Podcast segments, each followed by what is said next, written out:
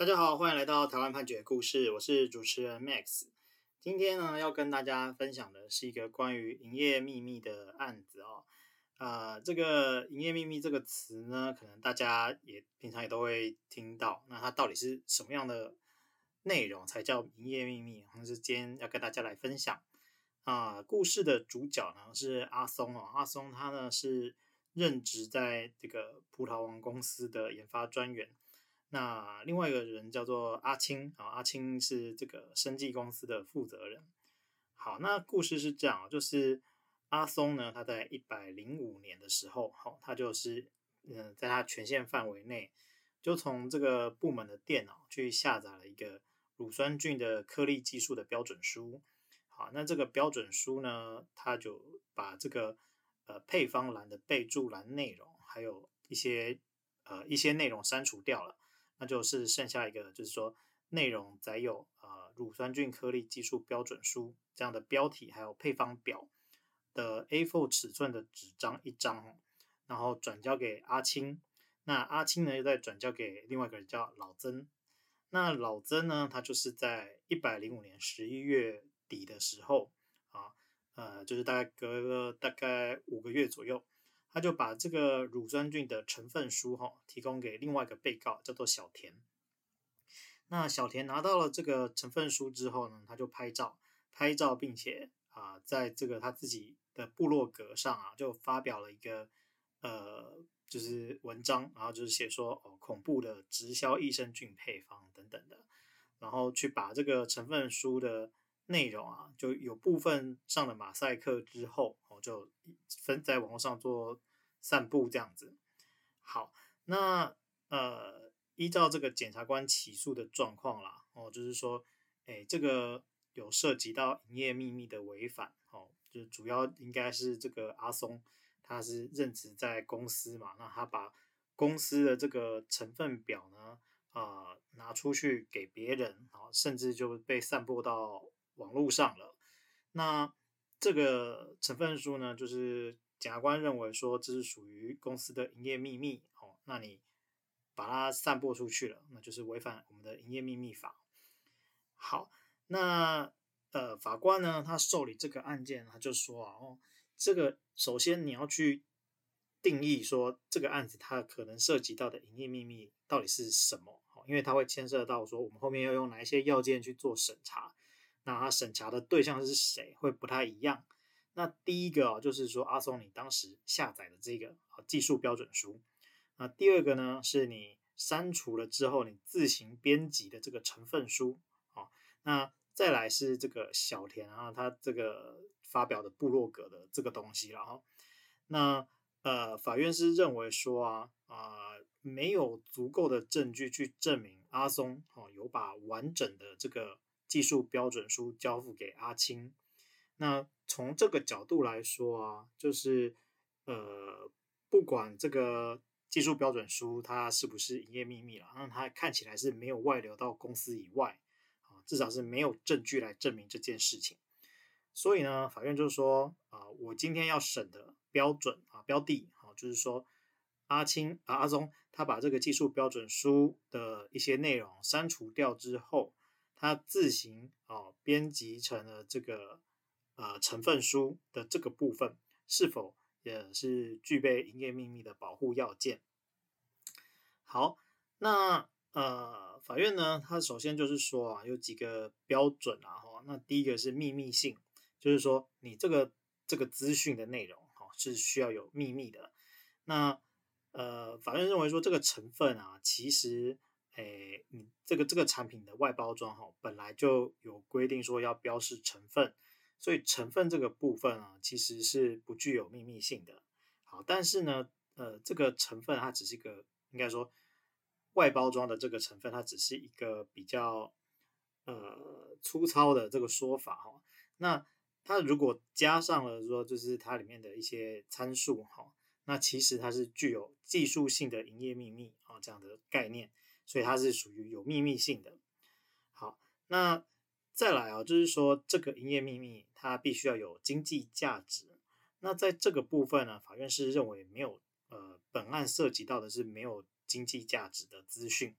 为什么呢？他就是说，呃，这个他们这个技术标准书的备注栏哦，它主要是在记载说这个原料的供应商或是制造端。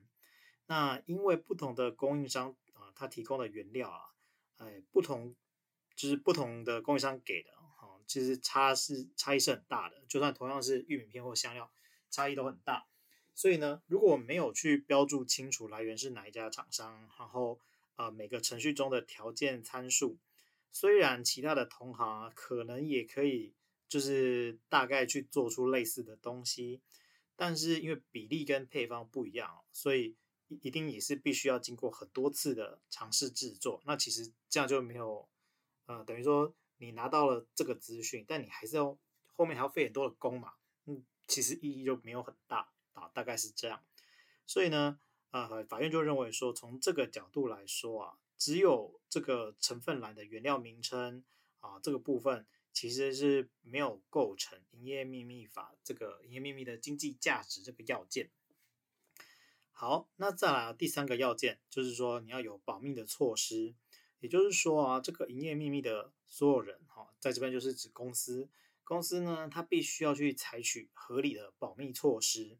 也就是说啊，当然这个每个公司它的规模啊跟能力不一样哈，但是你应该要按照你的人力跟财力啊，依照这个社会或产业通常可能的方法或技术，哈，将不能被这个公众或其他同业知道的资讯来做分类分级，然后由不同的呃授权职务等级者来知悉。所以呢，这个合理保密措施必须是。呃，所有人主观上你有保护的意愿啊，客观上要有保密的积极作为，就是说你不能够自己觉得说啊，这个秘密都是秘密啦，哦，只要我公司的资讯那都是秘密，哦，这样，但是你客观上都没有保护，这样是说不过去的啦，因为有很多的资讯其实呃或多或少都会知道，尤其像是公开发行公司啦等等的，他们很多资讯本来就是要对外公开的。所以呢，法院就说，呃，你必须要去说这，呃，说明你有采取怎样的保护措施哦。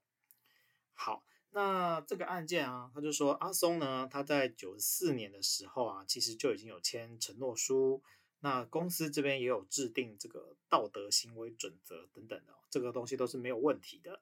那它的内容呢，其实也是有说这个，呃，机密等级分成 A、B、C 三种。这 A 是绝对机密啊，B 是机密啊，C 就是一般。啊，可是呢啊，关于这个依照机密等级不同可以阅览还有保存单位的限制级规范是没有的。也就是说，我们只有区分这个三个等级。可是呢，这三个等级，比方说，哎，绝对机密是不是只有呃总经理啊才能看啊，或者是啊副理这样就可以看啊等等的，这个东西其实是看不出来。那看不出来就几乎等于没有。好，那再来呢？啊，法院又说啦，这个技术标准书哦，它上面虽然有写机密啊、管制文件等等的，但是呢，这个公司当时的流程哈，它就是说，呃，就有问一些证人啊，那基本上证人来就是说，纸本的部分啊，就是客户确认配方啊，啊，就是送主管，然后送董事长来审核，那文件呢就会回到部门，好，去列册放到专柜里面去管理，那同时。啊，也会扫描电子档。那同事如果需要使用这个这个文件的话，他就可以直接输入账号密码来调阅电子档。所以其实是还蛮方便的。那在这个案件发生之前呢，也没有正式的申请表单，好，所以其实你只要有账号密码，你就可以看到。那也有证人说，呃，其实没有人跟他说要在这个原原始的技术标准书上标注机密啊。机密的硬件不是他盖的，等等的。那综合这些证人哦，所以这个法院他就说，在案件发生之前啊，他这个技术标准书呢，呃，在经过文件的签核程序之后，其实是没有决定啊，或者是没有确定这个文件机密等级的。那既然如此哦，你没有确定的话，你的机密等级应该是等级 C 的一般文件。那你既然是啊、呃，是一般文件的话，那你其实等于是